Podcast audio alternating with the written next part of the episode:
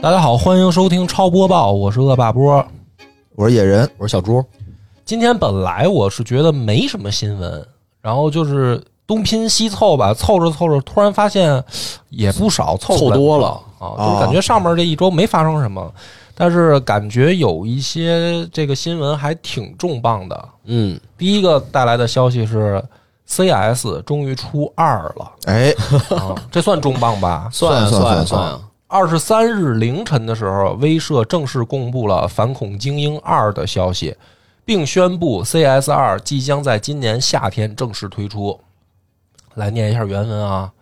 这个消息或或许会让一些玩家感到错愕。CS 系列已经走过了二十多个年头，经历了零点行动、起源、起源二零一零、全球公示，也就是 CS:GO 等多个版本更迭。大部分玩家以为这个系列再也不会按照序号推出续作了，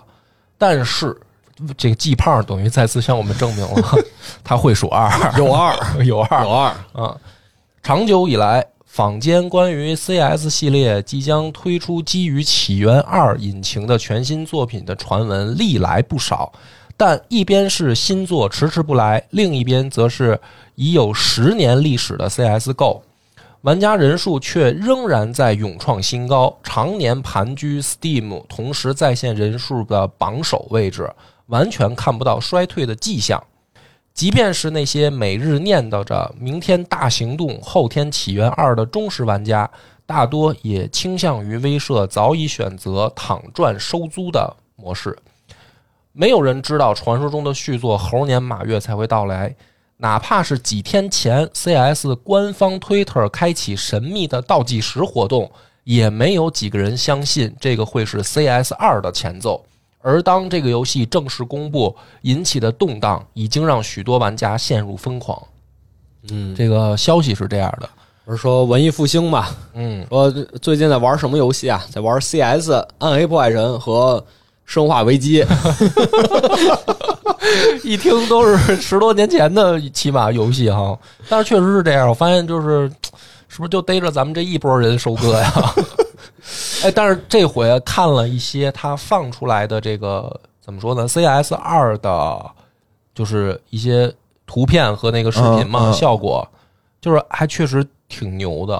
就我不觉得现在那个 CS 一也挺牛的呀，哦就拿出来呀，不是，就他现在那个全球公式拿出来也挺能打的呀，哦，嗯就，没觉得他是挺牛，但是他他这回因为改了更新，好了用这个新引擎嘛，啊，然后它等于现在做出来的，首先啊，从肉眼可见的就是画面的提高嘛，那这个就、反正大家也都没不用细说了，嗯，就是肯定是肯定是有提高的。肯定是这个方面是不用担心的。但是最牛的呢，就是它那个，就是我看到它烟雾弹，嗯，就是咱们原来在玩 CS 哦烟雾的弹时候扔那个烟儿雷嘛，哦哦哦你知道吧？哦，然后我以为你它说新闻烟雾弹呢，其实是假 的，啊不是不是不是，就是哦那他这个怎么样啊？它这个用新引擎做出来以后，反正我看了以后，我觉得就是特牛的，就在于它扔那个烟雾弹啊，那个烟是真的，就是等于是飘的，哦，是模拟算是模拟出的那个等于真实物理嘛。哦然后你那个子弹哦，打进烟雾中，嗯是能穿出洞来的，哦，来的哦，能你能这有对点吧牛啊然后你这边，你比如说扔一颗，比好像是就等于说你再能引起那个爆炸的东西，嗯那烟是能突然被散开，然后又、哦又再聚拢回来的。哦，哎哦呦这厉害啊，啊，所以你就想，就是说，咱当年玩 CS 的时候的那个感觉，它如果结合到这一代新引擎，它就是整个打法呀，包括操作上的那些就是细节，就是能带来新的游玩体验和打法。我觉得，嗯嗯嗯，是，嗯因为它对啊，物理引擎变了，它的好多那个细节就可以打磨了，所以我觉得这可能真的跟我原来想象的不一样，因为我原来想象你说射击游戏真的挺多的了。是然后每年还都有使命召唤什么的这些在出但是你没发现吗？CS 怎么了？还是 CS，啊就，这么多年对过去了，对对吧？没有什最么能花打的活呃还是吧？他嗯对，就是对吧这个等于它这个一亮一亮相吧，就是啊，给人一种感觉，就是你你大爷还是你大爷的那种感觉， 就是又可能会称霸个十年二十年，没准儿，我觉得就是他这个在 CSGO 之后出第二部，是不是就有点类似于说已经有魔兽世界了，还有必要做《魔兽争霸四》吗？结果他现在给你做了一个出他来，不但做了，而且就是他刚露出来这么一个半遮面吧，哦就是油爆皮和半遮面，刚露出来一露露一小手给你，你哦就、啊，挺厉害。就挺厉害。这还只是一小点儿嘛，真正等于完全出来的时候，可能又引领一个时代吧。反正当然，这东西是期待吧。经久不衰哈，啊，哦是那你说这算大枪车新球闻吗嘛？，这东西真的是，你说咱们小时候的那个网吧的记忆，或者说电脑课的记忆就没有网吧，都是电脑房。嗯啊，打不动，现在主要是打不动了。 对，因为我嗯因为我之前下了还玩来着呢，嗯，就是哦 CSGO，,、 CSGO 嗯对，但我仅限于单 机版。就是我就跟电脑 PK 一下，然后找回一下当年的回忆就行了。然后你让我上网跟人打，我就感觉我哦谁都打，打不过，就谁都打不过，就太厉害了。嗯然后关键是现在是哦是我感 CSGO 觉的这个比赛好像也是挺火的全球特别火的比赛之一对，啊。就这个游戏它没有过气，只是说咱们现在 不去玩了。咱们过气了是吗而已？我我有一朋友，嗯就是夫妻俩都打 CSGO，哦是嗯吗？俩人那个就是痴迷到什么程度啊？就是看比赛，凌晨三点定闹钟起来看比赛哇，啊，学习得练枪，天天跟家得练习练练习打这枪不是美式居合嘛，啊！我太厉害了，反正这个一代人的记忆，不知道还能不能开启下一代人的记忆，咱们拭目以待吧。拭目以待因为现拭目在可以待可聊的东西还比较有没限，有那么多，啊。嗯我们而且这条新闻有点晚，其实它是上周发生的。好吧？嗯， 没事儿。上周咱也没聊暗黑四，对，它是等于上周四出的新闻，就是我哦看，时间嘛，啊也还行，也还行。下一条新闻呢，也是挺重磅的，就是提出摩尔定律的摩尔啊死了。嗯哦我念念原文，挺长的啊，而且这还不是游戏的网站，它主要贴的新闻。哦这个中新网三月二十六日电，就是他留下的遗产改变了这个星球上每个人的生活，人们将永远怀念他。嗯英特尔首席执行官帕特基辛格这样评价摩尔定律的提出者——英特尔联合创始人戈登·摩尔。嗯，这个摩尔定律大家应该都听过哦吧？你说说一下，反正就是，呃，我先把新闻念完吧。哎好三月二十四日，英特尔公司和戈登与贝蒂摩尔基金会宣布，戈登摩尔去世，享年九十四岁。继罗伯特诺伊斯和安迪格罗夫之后，被称为英特尔三位一体传奇的最后一位科技巨头也告别了这个世界。嗯其实他就是说摩尔定律的提出者啊嗯。一九二九年的时候，戈登·摩尔出生于旧金山，嗯他在旧金山南部的沿海小镇佩斯卡德罗长大，父亲是一名警官，母亲的家族经营着杂货店。摩尔小时候就对化学产生了浓厚的兴趣。他大学考入了加州大学伯克利分校学习化学，并于1950年取得了化学学位。后来又在加州理工学院获得了物理化学博士学位，圆了自己少年时候的梦想。此后，摩尔开始在半导体行业一展身手。他和集成电路的发明者罗伯特·诺伊斯曾一起加入大名鼎鼎的仙童半导体公司，后又于1968年退出该公司，联合创办英特尔公司，致力于开发计算机数据存储领域。摩尔诺伊斯，再加上有着“硅谷之父”之称的安迪格罗夫，当时赫赫有名的三驾马车，共同将英特尔打造成了一家伟大的公司。三人也因此被称为“三位一体”的英特尔传奇。除了英特尔，摩尔更为人熟知的成就就是提出了计算机领域的著名定律——摩尔定律。一九六五年，三十六岁的摩尔预测，在可预见的未来，可以放置在硅芯片上的晶体管数量将定期翻倍，从而以指数方式提高计算机的处理数据能力。这一理论后来被称为摩尔定律。摩尔的同事说，他看到了未来。就是文章很长，嗯，大概念到这儿，大家就也明白咋回事儿了。就是嗯这个老爷子，去世了，去世了。然后他提出的摩尔定律，反正到目前为止吧，应好该也像是还是没有被打破没有被打破。现在其实已经遇到瓶颈了，嗯，嗯对吧？就是现在已经是五纳米、三纳米对，到对三纳米的时候就已经遇到瓶颈了。有点瓶颈，但是人老爷子就走了嗯呀，人家说的是可预见的未来 想啊，想人家是一九六几年就提出了这啊，个是东是西是了是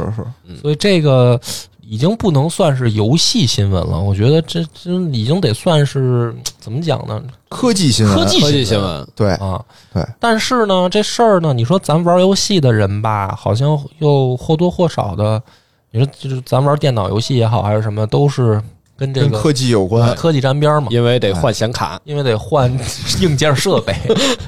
我们的我们中这个摩尔老爷子一生还没有逃出他的这个定律。就是说呀，它这个定律告诉我们，就是出了新的不用着急，等等党，等 等 等党，万岁！它这因为有摩尔定律，所以等等它就能便宜哦，是嗯啊。是这条新闻，你说算重磅吗？我觉得也算重磅了，但是跟游戏其实没那么大关系。嗯解释一下吧，解释一下这个摩尔定律，嗯，这个为什么现在遇到瓶颈了吧？嗯哎，大概野哥大给概说说野啊，哥大概说说。嗯哎，就是就是计算机嘛，不是零和一的这个运算嘛，对吧？为什么呢？就是因为它那个有一个东西叫做与非门儿，嗯，哎哎，就是说你这个电子啊，这门开了过去了，哎，就是零；没过去就是一，大概是这么一个东西啊，对对吧？ 是，这不是《三体》里的人类那个计算机人类计算机吗？对，计算机。但是呢，当你这个这个这叫什么呀？晶体管越做越小，越做越小的时候，现在不就到顶级做到三纳米了吗？嗯嗯，对吧？它就会遇到一个问题，就是它已经不遵从你这个宏观的物理了。嗯，宏观的物理是你这儿有一门儿，哎，我就哦过不去能了。过就是能过，不能不能过过就是过不了就是过不了，啊。对吧？现在等你达到这个三纳米、一纳米的时候，哦，就到了量子领域了。对，你就不遵从这种宏观的物理学了，你就遵从的是这种微观的嗯，微观的物理学，哦就是量子领域。量子领域它可能快接近了， 现在快接近，快还接近了没到量子领域啊。就是它不一定说我当我到达这个门的时候，我有概率我能过去。哦嗯就哪怕你个门关着呢，我也有概率是可以过去二的。一，个可能性它是一个可能性，所以你你这个什么时候能过去，什么时候不能过去的话，它就把握不住，把握 对把握不是你太年轻，你把握不住了。到这个时候，就是人就遇到瓶颈，因为你是再弄得再小的话，你这算就不准了，就没有意现在义了。就嗯没有意义所以了。这个就是我也是，就是皮毛都不算啊，只是看这个一些科普新的小闻文科章嗯普的那种量子的那个科普文章。啊这也是科普，我刚才说也都是哦 你科普刚才说这也是科普，反正也便于理解。对反正就是说，科学家猜测，在下下一代的这个，就是你刚才说的这个瓶颈跨过去，嗯就真的要进入量子计算机的时代，哎就是等于说你一个量子不确定性存储的这个可能就直接成千上万倍的翻翻上去。啊，就不再是摩尔定，因为摩尔定律就是说我只是两倍这么往上翻嘛，五五零 A 就开始出来了，就是反正我看到的，因为我也不太，我真的只是按照我的理解去。有真正懂的，你就评论区里面跟大家解释啊，哎哎可能会比较长。就是我的理解是，科学家提出来就是说，你再跨到下一个门槛儿，就不是翻两倍了，哦，就不知道成成千千上上万万倍倍了翻多少，然后就直接到达下一个怎么说呢？下一个阶段吧。下一个阶段啊嗯科技大爆炸其实也合理。你看那个经典力学，你说牛顿三大定律，这个在咱们这个身边都可以适用嗯啊。，苹果掉地上嘛，哦但是你进入到这个量子物理的时候，它就不适用。但你能说牛顿提的就没有意义吗？哦 那肯定不能。那还是牛顿还是非常重要的一个物理学家，反正这个呢，应该就我和们摩尔的对价值是一样的。我们作为一个就是只受过本科教 育的这个理解能力呢，就只能解就释到就到这儿了。啊，就是可能在我们也可以预见的未来， 还不知道能不能看到量子计算不机，知道不知道不。知道这个真的很难说啊。我但是觉得这样量的话子计算机可能是这个元宇宙的一个前提，是吧？对吧？ 怎么还在这儿元宇宙 呢？不往下聊元了，宇再往宙下聊，咱们就可能又会被耻笑 了。 你们这么不专业，还做新闻？啊、算了，不说这个了啊。对， 没办法了，我们的这个学识也就只能就到这儿了只能到这儿了。大家听一乐吧。感谢大家听我们胡说啊！是，这个算算一条啊，再往下一条就是这个微软宣布取消 XGP 一美元试用优惠，哦，然后新闻是这样的，呃，微软已经停止了 Xbox Game Pass 这个 PC Game Pass 提供一美元试用优惠服务，正在考虑新的优惠促销活动。微软目前还在致力于 Xbox Game Pass 朋友和家庭会员计划。该计划允许您与最多四名其他朋友或家人共享 Game Pass 的权益。爱尔兰区的定价为每月二十一点九九欧元，每人不到五美元。目前，微软也在不断扩大上线地区。就是哦，就还是想扩大，但哦是呢，优惠方式要变。要变了，要变了。嗯看来就说明这个他们的怎么说呢？快速、野蛮的、靠砸钱的这种蓬勃增长的这个趋势，可能是要缓一缓了。我感觉啊也不一定，因为它哦试用嘛，它试用就一个月，对吧？嗯，好像是一美一美元对一个月还是三个月，我忘也了。没准儿我呀、又是贫穷限制了想象，哎没准儿人家下一个就是微软宣布取消 XGP 收费，是吧？那倒也不一至美于，元都不用交了，那倒也不至于。我觉得嗯这个资本家也不是这个慈善家嘛，是 是吧？那也也不至于。但是反正现在最近这个卧龙出来以后，好像他这个大作也没有什么，就是没有什么持续性，他对吧？他哦嗯他离散性的。我这个月出一个大作，嗯大家玩一玩，玩过了可能就束之高阁。对，我觉得也是，就是好像最近我我跟野哥录之前，我说我们俩最近都在玩蜘蛛纸 牌，在 XGP 上疯狂的打蜘蛛纸牌。可好玩了，真然后我的。商量了一下，说要不录一期蜘蛛纸牌吧？啊、对，因为蜘蛛纸牌它有一个那个升级的那么一个机制，就是你你越玩它能给哦，你升级难度，升啊而且蜘蛛不纸是牌每天每天都有任务，啊， 对， 对，还得像打副本一样，还得做任务，特别逗。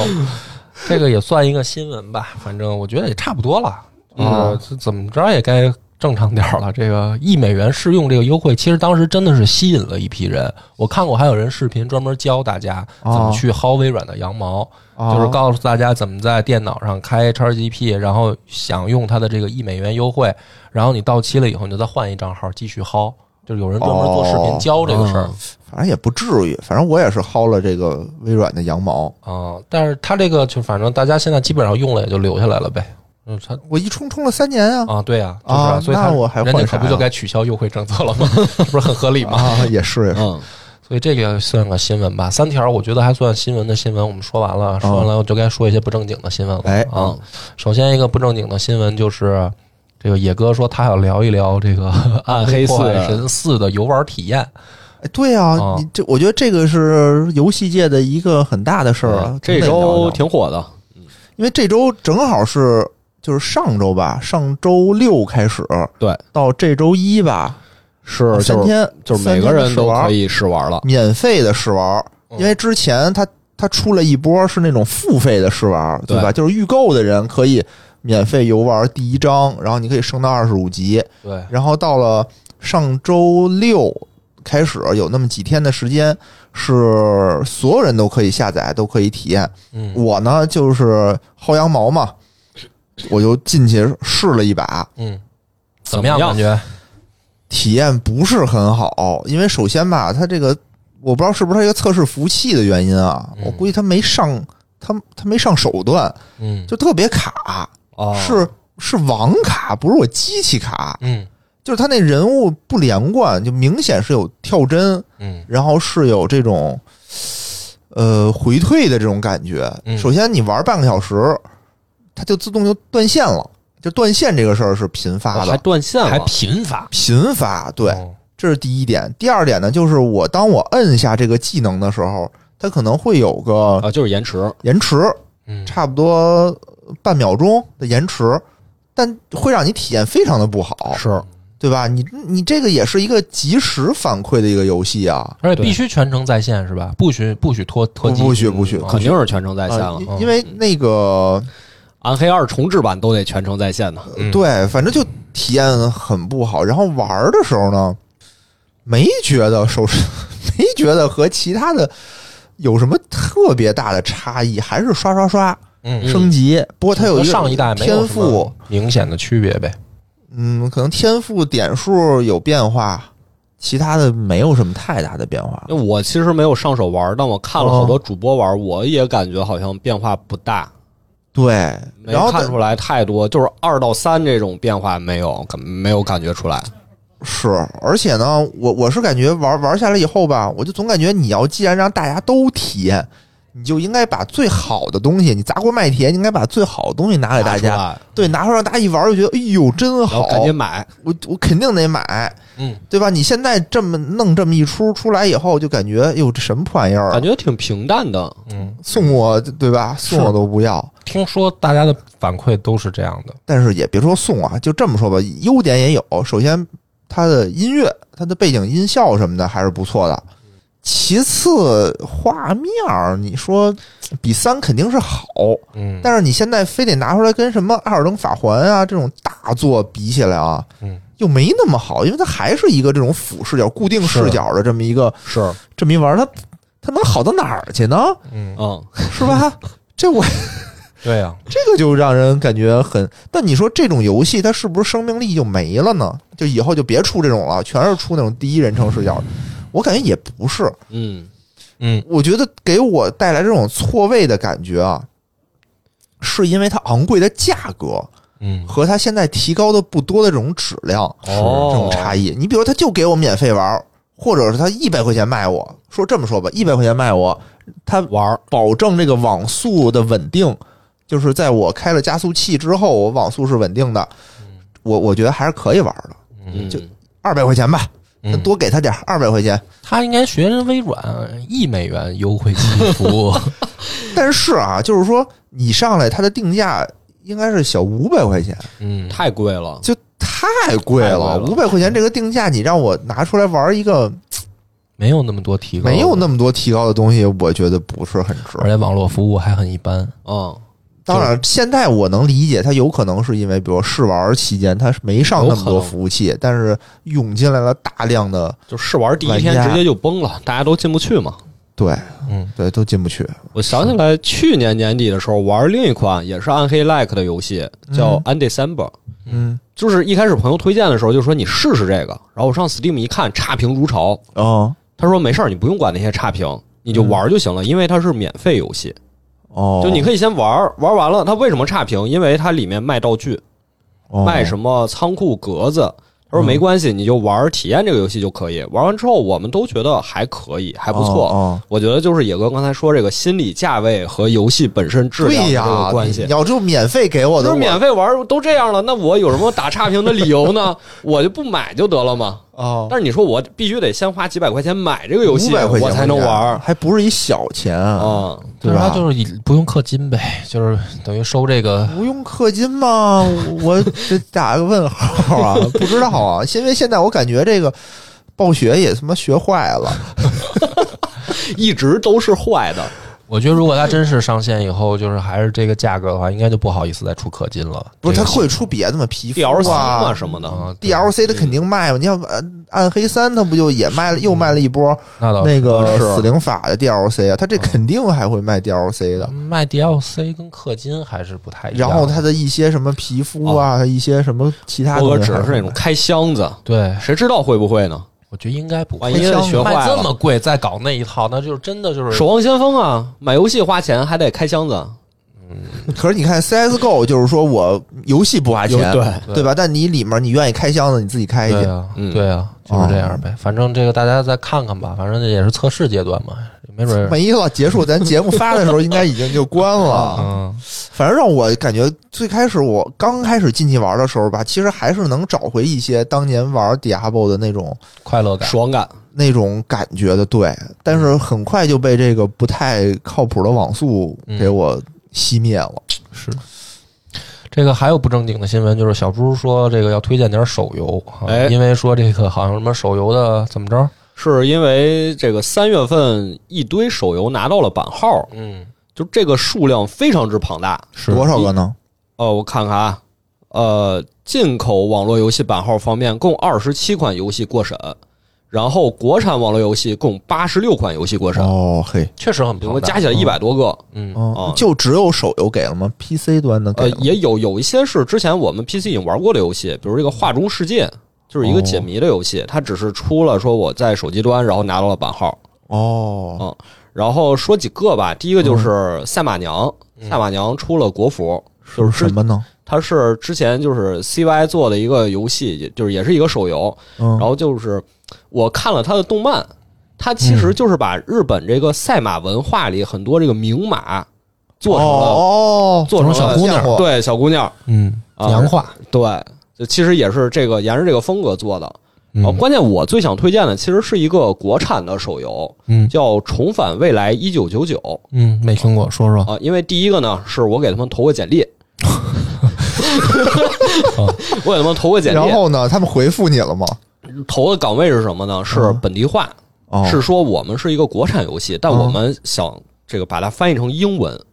你这哦不叫本地化 呀，你这叫英文本地化，英哦，文本地化，你这叫啊外地化，就是之前我们一提到国内这些哦国二次际元化手这游，个国际国化际国际化，化，国际化，一嗯提到这些二次元手游都是啊日语，都啊是找日本的声优来配音，嗯是然后这个还做的就是日本的元素比较多，嗯但是这个游戏它走的是这种英伦风，哦，就是它走玩的都是这个英语，英语，然后当时他给我这个一些这个翻译的题嘛，嗯，就是说你把这个角色的台词翻译成英文，嗯并且要注意，你要看这些角色他们说的话符不符合当时的这个英语。哦哇，，这有点当难时老的伦敦，对，老哦一开电梯门儿，May I help you, sir？说这你得翻译出莎士比亚的这个文风来，哇哦得用这个中古英语啊、哇，这是不是有点难度啊？这那个关键是他们自己能分辨出来对呀啊，一可能也分辨不 出来，但就对啊要这个范儿。就是嗯说，他们这个故事讲的是说，一九九九年世界要发生危机，所以你要穿越到时各个这个时间节点去拯救这个世界。哦，所以他说我们你看有这个中世纪的这种风格，嗯还有这些未来的风格、近未来的风格那这对翻翻译的要求非常高啊，要这啊，么反说正的就话对，然后我就没过。啊，因为你是 是不是要翻译成未来风格的，还得加上火星文什么的，网络用语，呃国外的这个烂梗也得用进去就。为什么说这个例子啊？就是说他们整个制作团队能看出来是在产品上非常用心的，啊，哦，嗯他们就是很严肃、很在意这件事情。是不是过于严肃了？我觉得，就较真儿的点，我觉得都不对，非得用他妈古英语，这谁听得懂啊？哎，反他正我是面向国外的吗？国内的，国内面的。向国内用他妈什么古英语？ 用他妈现代英语？有不几是个人他听就得是懂想？让玩家看，说你看我们这个范儿有了，哦范儿有了嗯啊，我们做的特别在意还原这种事情，特别在意还原度。真没几个人看懂。我学英文专业的，我读莎士比亚的时候，我头疼着呢，就是看那种他们中古英语那种的、哦那种写法，就是挺挺就跟看那个圣经的那个最早版本似的，哦他们好多那个词都跟现在不一样。就跟咱们现在看古文一样嘛。就你呃习有惯可了，能习惯了还好，习惯了他习惯了没有咱们的那个古文跟跟白话文的差别那么大，因为它单、哦就是单词写法读法不一样而已。哦，我靠对，但是关但键是是你要针对国内，对吧？哦国内对你是不是有点这个较真儿较过了呢？嗯啊，这是一点。另哦外一点就是，它整个游戏是把这个故事和神秘学联系到一起。哦嗯什么是神秘学？神秘学学就是那些什么炼金术士啊，哦研究那些东西，什么占星术等等等等。它在这种背景设定方面做的功课也非常的多。嗯，哦啊就现在市面上一提到这种说对产品非常用心的一个手游，很多人会想到《明日方舟》。哦，它在这个故事背景里设定了好多城市、好多国家等会，儿其我实怎么觉得都是小朱应该不是这样人，你不会是因为这个要面试人家，他们提要求说你给我们去超游打个广告，我们再用你吧？ 哦，不是，马上我觉得也是，就是按说这种腐烈的气息刚才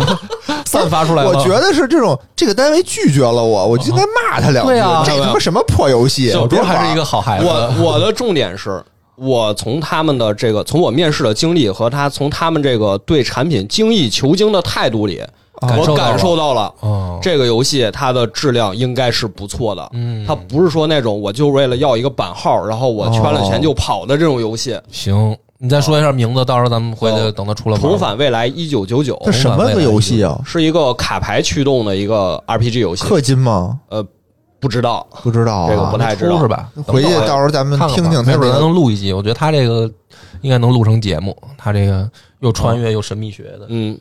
到时候咱们听听这个老老伦敦英语怎么说。行，啊，那个最后还有一条不正经的新闻啊，哦就是我那个小说《社长之死》啊，可以收听收了听已了，经能听六十多集了 啊！里面超游的所有人都在小说里面有露面啊！大大家家可以自己对照。对大家，我现在就立下一个挑战，哎，能不能猜出来最后是谁杀掉的社长？因为还没更新完啊，现在还没有真正的答案，还没有揭哦，晓。我还以为是小说还没写完，小说写完了，他现在变成有节声嗯目上了以后是不是就更新了？那更新还挺快的。啊，每天两集，他现在好像。哦，大家可以去这个山脉平台哎搜索“社长之死”啊哎，哎就可以听起来了。嗯， 哎，你别看波哥平时在节目里头这个大喊忠诚的口号 啊，